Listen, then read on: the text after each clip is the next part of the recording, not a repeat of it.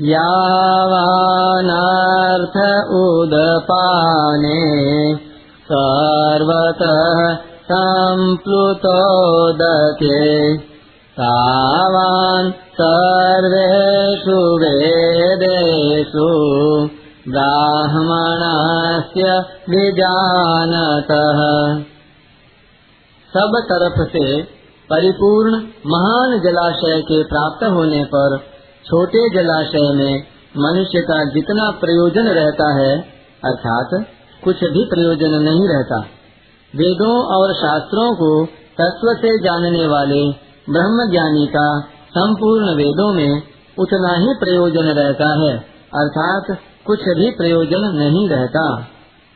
व्याख्या यावान उदपाने सर्वतः संप्लुतोदके, जल से सर्वथा परिपूर्ण, स्वच्छ, निर्मल, महान सरोवर के प्राप्त होने पर मनुष्य को छोटे छोटे जलाशयों की कुछ भी आवश्यकता नहीं रहती।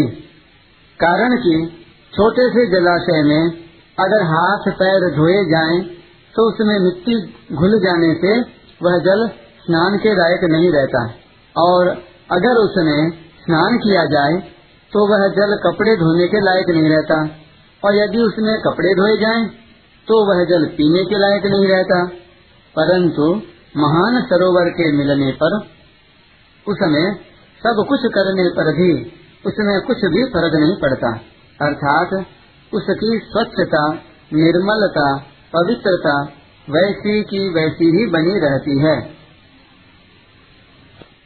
तावान सर्वेशु वेदेशु ब्राह्मण से जानत ऐसे ही जो महापुरुष परमात्म तत्व को प्राप्त हो गए हैं, उनके लिए वेदों में कहे हुए यज्ञ, दान, तप, तीर्थ, व्रत आदि जितने भी पुण्यकारी कार्य हैं, उन सबसे उनका कोई मतलब नहीं रहता। अर्थात वे पुण्यकारी कार्य उनके लिए छोटे छोटे जलाशयों की तरह हो जाते हैं। ऐसा ही दृष्टांत आगे सत्तरवें श्लोक में दिया है। कि वह ज्ञानी महात्मा समुद्र की तरह गंभीर होता है।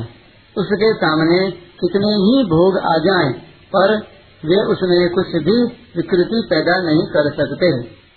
जो परमात्म तत्व को जानने वाला है और वेदों तथा शास्त्रों के तत्व को भी जानने वाला है उस महापुरुष को यहाँ ब्राह्मण से विजानत पदों से कहा गया है। तावान कहने का तात्पर्य है कि परमात्म तत्व की प्राप्ति होने पर वह तीनों गुणों से रहित हो जाता है, वह निर्द्वंद हो जाता है, अर्थात उसमें राग द्वेष आदि नहीं रहते। वह नित्य तत्व में स्थित हो जाता है, वह निर्योग क्षेम हो जाता है, अर्थात कोई वस्तु मिल जाए और मिली हुई वस्तु की रक्षा होती रहे, ऐसा उसमें भाव भी नहीं होता। वह सदा ही परमात्म परायण रहता है। परिशिष्ट भाव। सांसारिक भोगों का अंत नहीं है। अनंत ब्रह्मांड है और उनमें अनंत तरह के भोग हैं। परंतु उनका त्याग कर दें, उनसे असंग हो जाएँ तो उनका अंत आ जाता है। ऐसे ही कामनाएँ भी अनंत होती हैं, परंतु उनका त्याग कर दें, निष्काम हो जाएँ तो उनका अंत आ जाता है।